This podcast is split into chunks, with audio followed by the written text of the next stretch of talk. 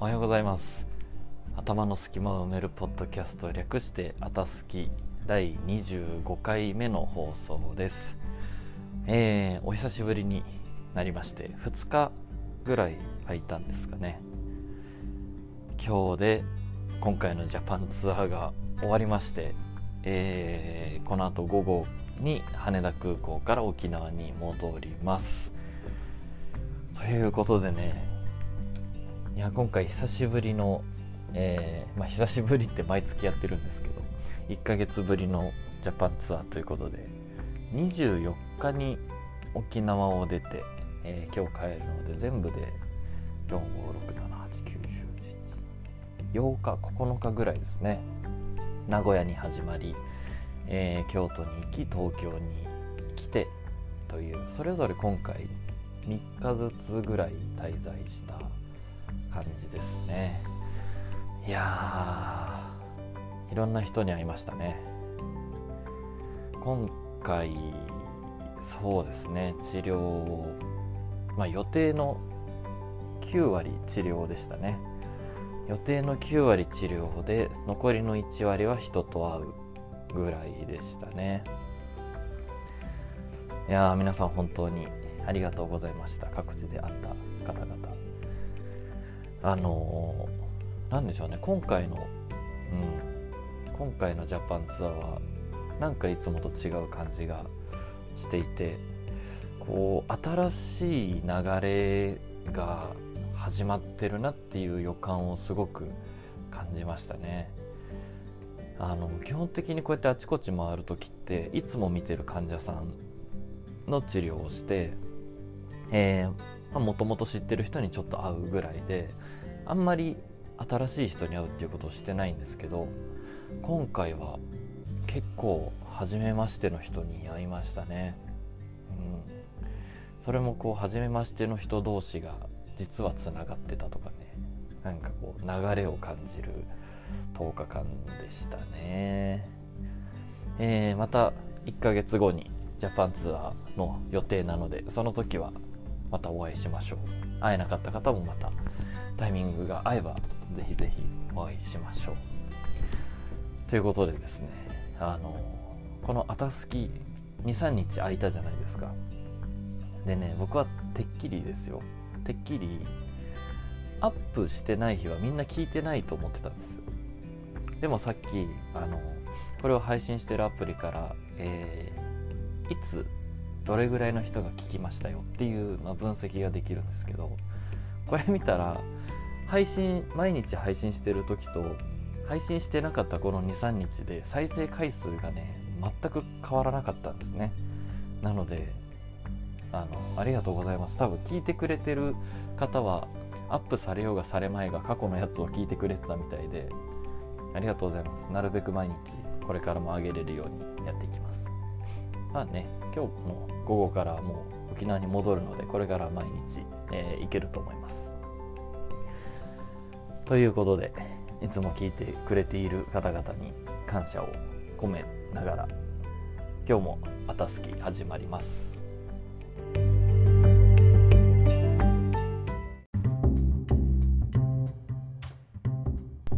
さあということで昨日はハロウィンだったんですね。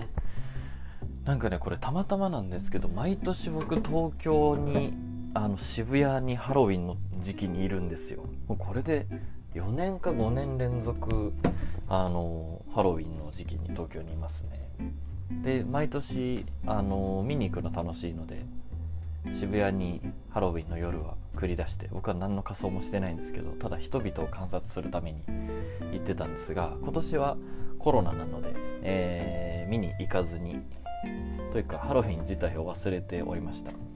で今朝、インターネットでいろいろ見ていたらあのハロウィンのね写真とかが上がってたんであ昨日ハロウィンだったんだって気づいたんですけど皆さん地味ハロウィンって知ってますか？あのこれはね多分フィードリーとかには上がってこないんでちょっとリンクを探しますね。地味ハロウィンって言って地味なねハロウィンをしてる人たちがいるんですよ。多分あのウェブメディアのねデイリーポータル Z っていうところがねやってると思うんですけど地味ハロウィンって探すとでねまだ2020年のまとめが上がってないのかな。そうですね。まだ上がってないので2019年の去年のまとめを、えー、貼っつけておきますね。このね地味ハロウィンっていうのがですね本当にあの何でしょう。僕はシュールな笑いがすごく好きなのでこうクスッと笑える系のものが好きな方はね絶対大好きなんですよ。あのー、これ LINE に貼っつけた記事を見てもらえば分かると思うんですけど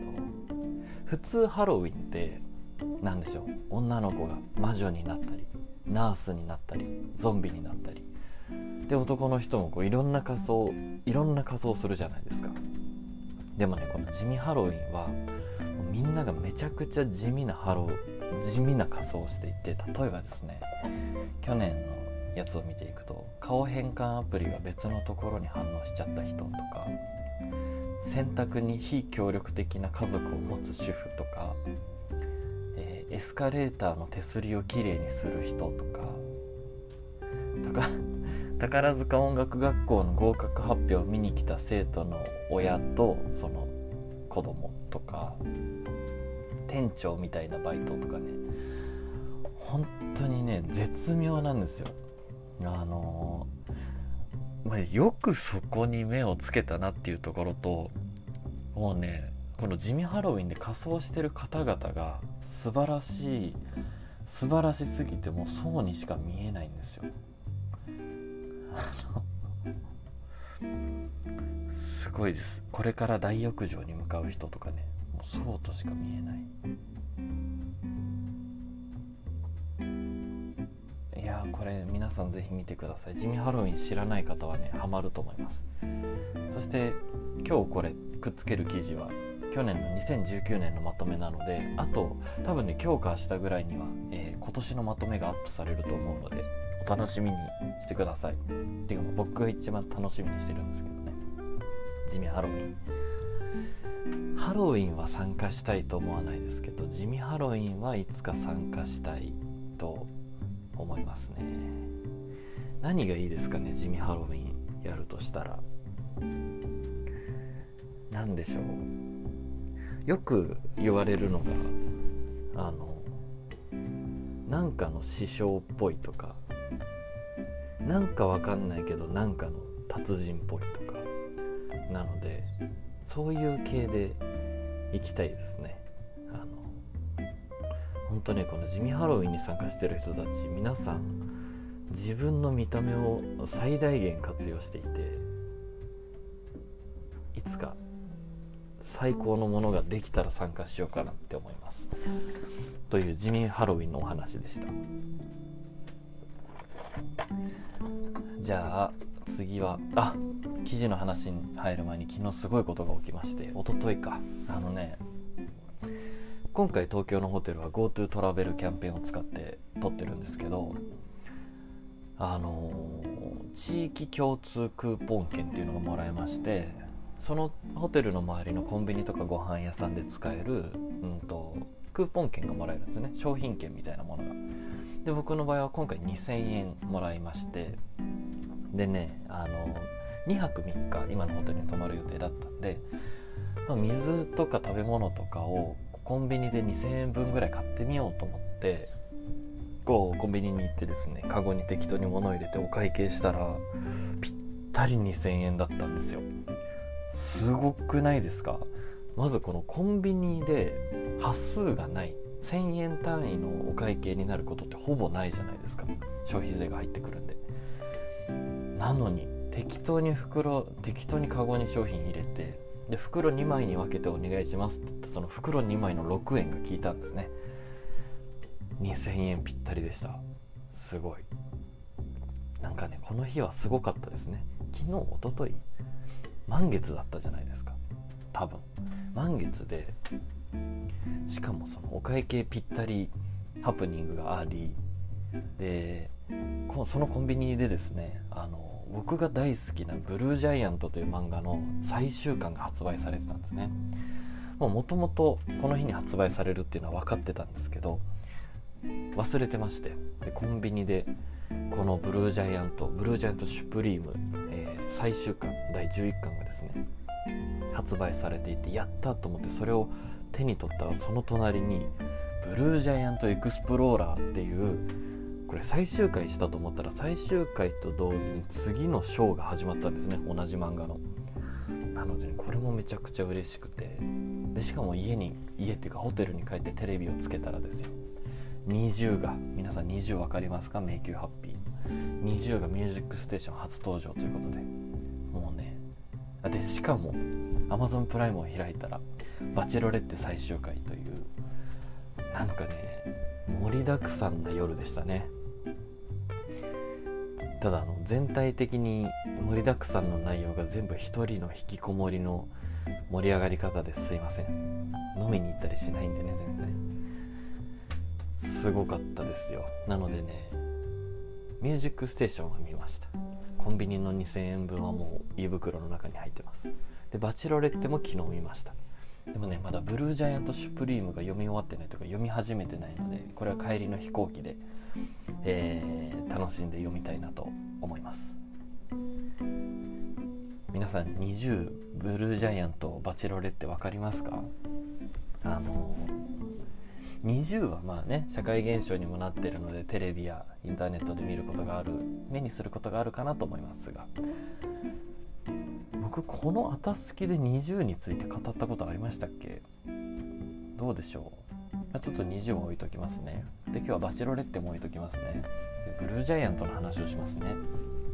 このね、えー、ブルージャイアントという漫画が石塚真一さんという方が書いてるんですがえっとね漫画の雑誌でいうと何で連載されてるのかな。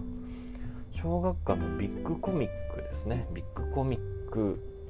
ビッグコミック。なのであのなかなか手に取る機会のない雑誌だと思いますがもともとこの石塚さんはですね「学」という、えー、山岳救助の漫画を描いてましてもともと僕はこの「学」が好きだったんですね。全部で18巻ある作品でもう最終回しちゃったんですけど数年前にね小栗旬君が主役で、えー、映画化もされました。で面白かったらしいんですけどね映画見てないんですけどもう何て言うんですかね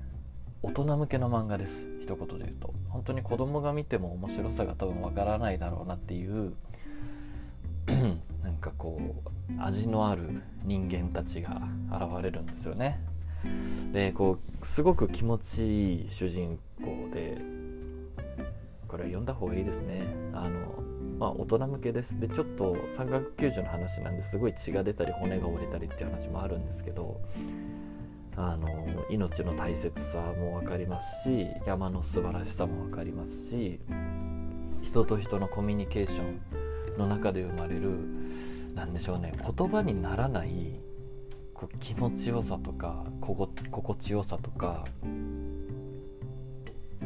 あからさまではない優しさとかね。なんかねもう読んだ後にいいなこれって思うんですよ。そんな派手なシーンとか大げさなことは全然ないんですけど、まあ、ほぼ日常に生まれる優しさとか幸せとか感謝みたいなものがすごく溢れてる漫画なんですよね。うん、悲しみとか後悔とかももちろんそうなんですけどすごくリアルで人間的な漫画ですね。でそんな額を書いていた石塚さんが学最終回してちょっとお休みしてたんですけど、えー、少し時間を空けて「ブルージャイアント」という漫画を描き始めました。そもそもこのブルージャイアントという意味がですね、えー、ジャズ界にたまに現れる彗星のごとく何でしょう大革新を起こす存在みたいなことを人のことをブルージャイアントって言うんですけどまさにこのジャズ界のブルージャイアントを描いた漫画でして一番最初は「ブルージャイアント」というタイトルで10巻でブルージャイアントが最終回するんですよ。そしたら今度、えー、ブルージャイアント・シュプリームというヨーロッパ編が始まりで今回11巻で最終回してそしたら今度アメリカ編「ブルージャイアント・エクスプローラー」という、えー、漫画が始まりました。ブルージャイアントの主人公はですねダイ。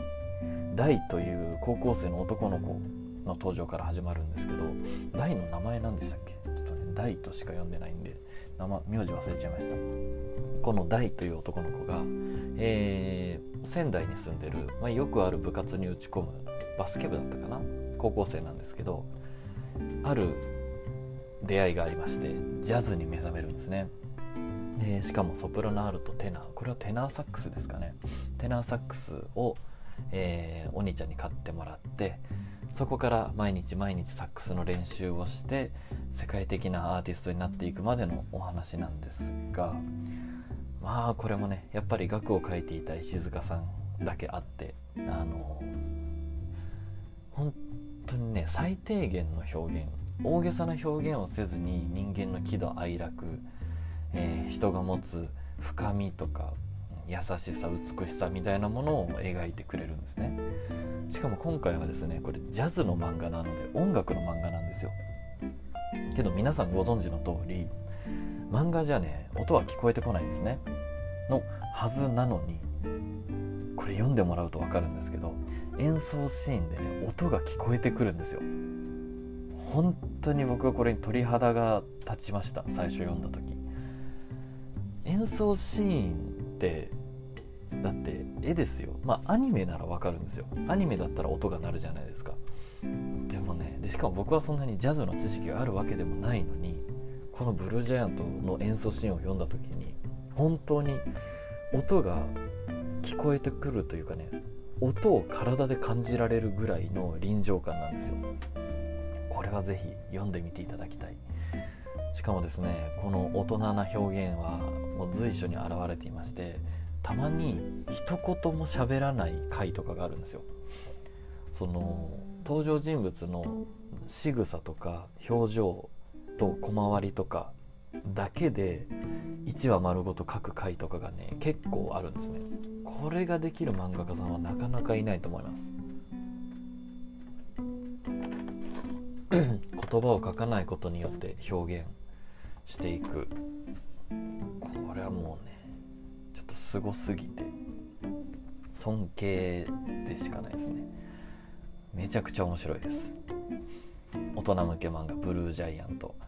なので今合計22巻出てる感じですね。いやもうほんとね泣きますよ。泣いちゃいますねこのブルージャイアントは。特に、えー一番最初の「ブルージャイアント」1巻から10巻まで日本編なんですけどもうね何度鳥肌が立ち何度涙が出てきたことか素晴らしいですよ。あの何回素晴らしいって言ってるんだっていうお話なんですけどね。こう本当に一般大衆向けの作品なんですけどあからさまに感動させようとするようなシーンがないないというかね。違うんですよ。大げさにあからさまにここはいここ泣くとこですよとかはいここ笑うとこですよっていう感じではなくて本当にこうリアルに話が展開されていくんですよね。ぜひぜひあの興味のある方は「ブルージャイアント」読んでみてください。僕が一番今おすすめする漫画ですね「ブルージャイアント」ぜひ。全部で皆さんに回し読みしたい。皆さんの家に持って行って回し読みしたいし読んでるのを隣で見てたいぐらいなんですけど読みましょう。読みましょう。楽しんでブルージャイアント。でねあのなんでこんな言うかっていうと僕の周りにブルージャイアント読んでる人が一人もいなくて誰にもねこのブルージャイアントの話がね共有できないんですね。ちょっとあの誰か共有できる相手が欲しいのでよろしくお願いします。ということで前半はブルージャイアントのお話でした。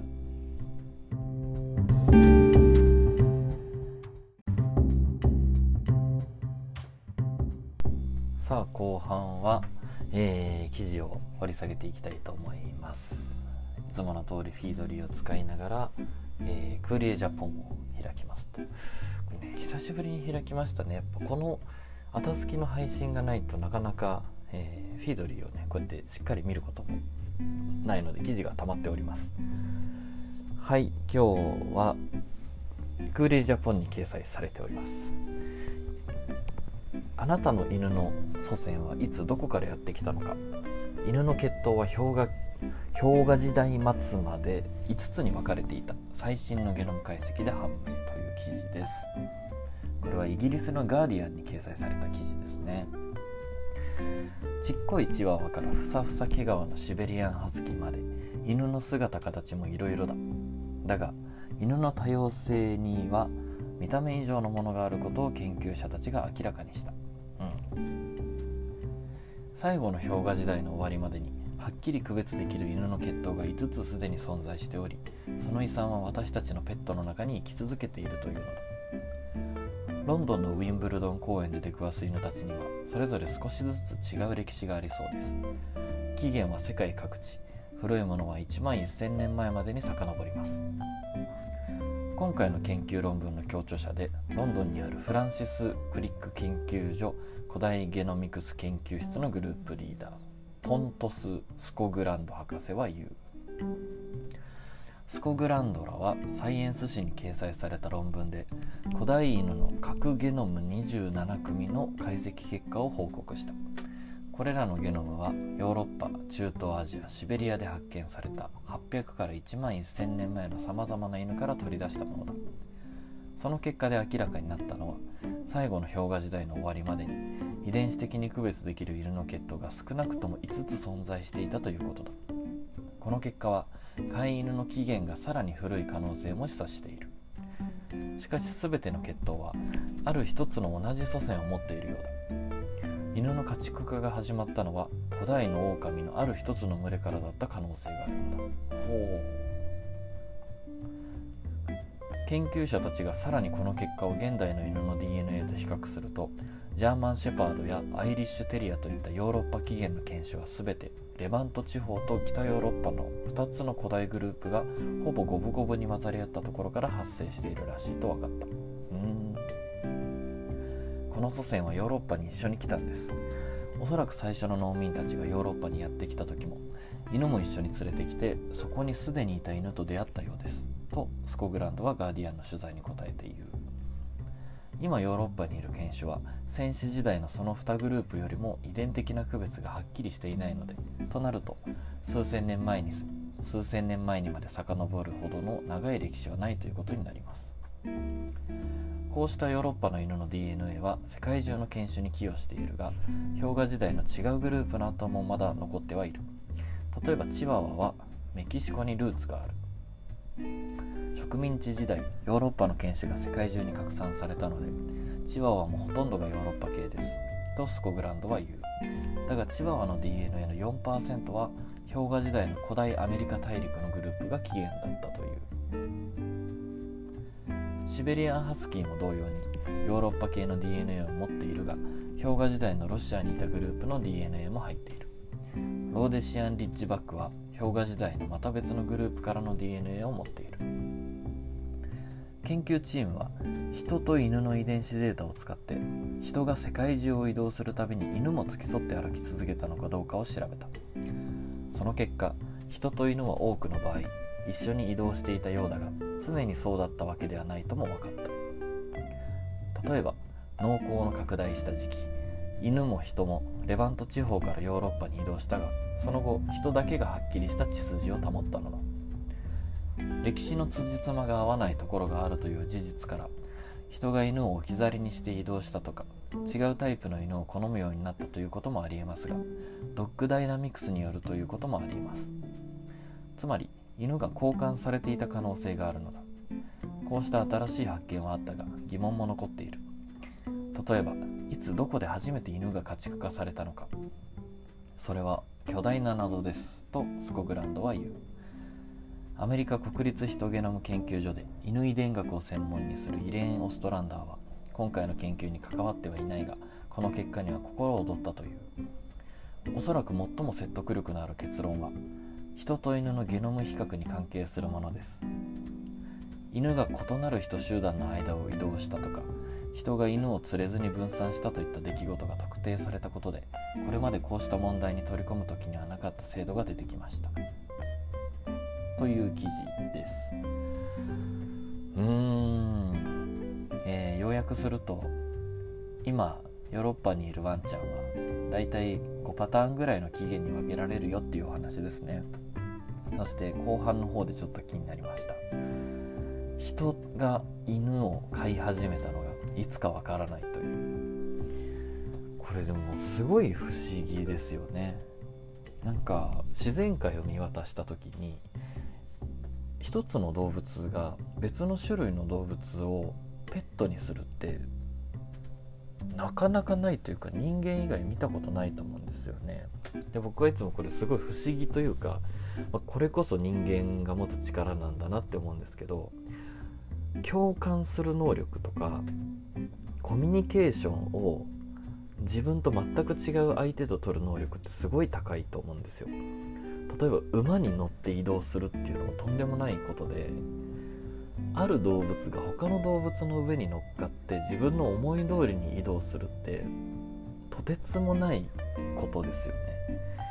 でペット飼ったことあるんだ方ならわかると思いますけどワンちゃんとかも猫ちゃんとかも明らかにコミュニケーションが成立してるじゃないですか。お手とかお座りとかももちろんそうなんですけどなんかこう怖がってるなとか嬉しそうだなとかお腹空いてるなとか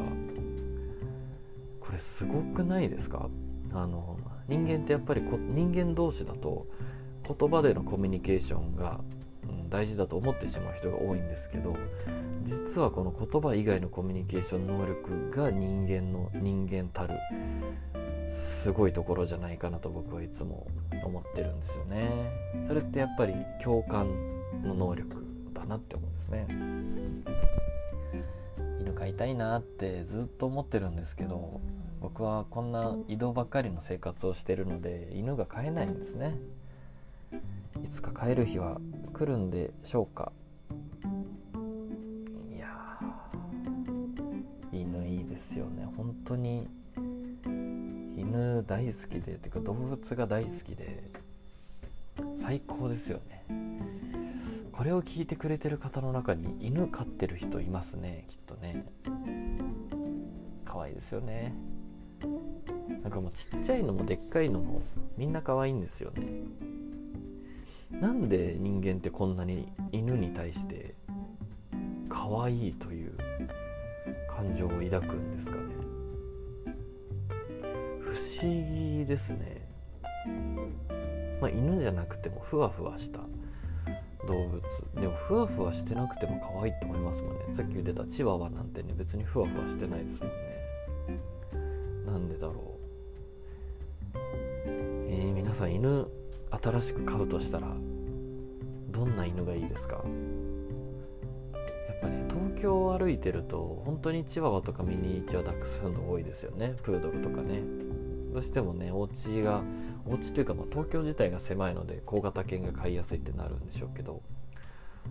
僕はねもう超でかい犬が飼いたいです。許されるなら。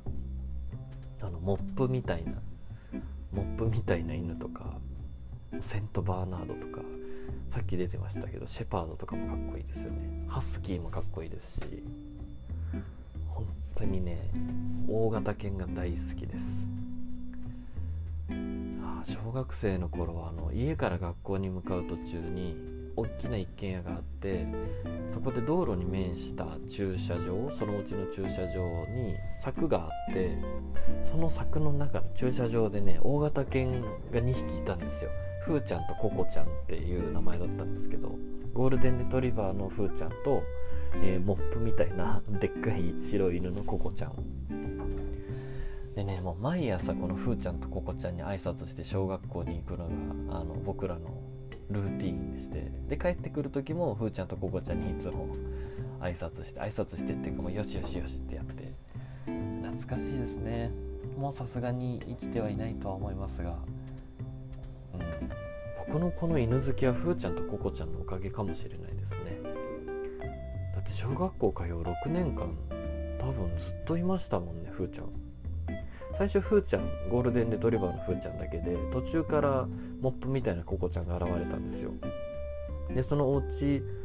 はおばあちゃんが住んでたんですけどあのすごい僕らのことを可愛がってくれててあの全然知らない人なんですけどお家に上がってよくお茶飲んで喋ったりしてました小学生の時に。一人暮らしだったんですけどすごい広いお家に住んでたんですけどもしかしたら寂しかったのかもしれないですね。うん。あのおばちゃんのなんかね気紛らわす要素に僕らがなってたならよかったですね。ふーちゃんここちゃん懐かしいな。犬飼いたい。代わりに面倒見てくれる方いませんか？犬。大型犬。でも沖縄って犬あんま見ないですよね。多分一年中暑いからその暑さに強い動物じゃないとかわいそうですよね。沖縄で飼うとしたらね。逆に北海道も寒さに強い犬じゃないと。ね結構気温気温というか気候に左右されますね。どんなワンちゃんを飼うかは。ということで記事の掘り下げからのなんかワンちゃんダラダラお話でした。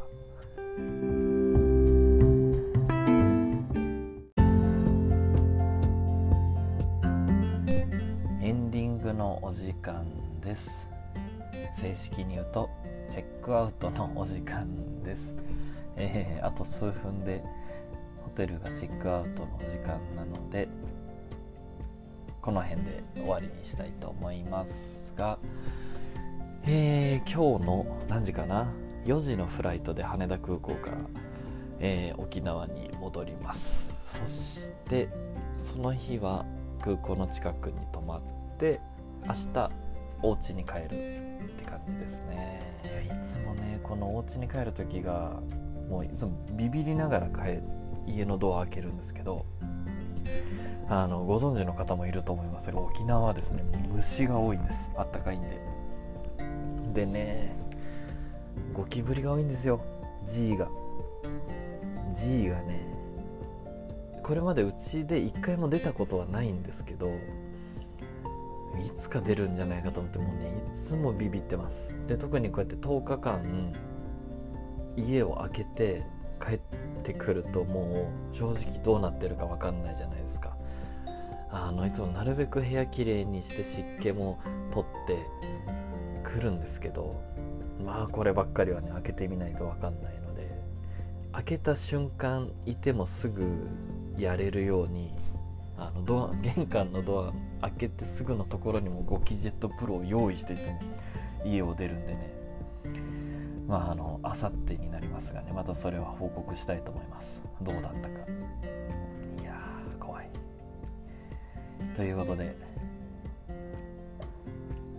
G の恐怖をちょっと感じてしまいましたが、えー、今日はこの辺でおしまいです。最後まで聞いていただいてありがとうございました。ではまた明日。you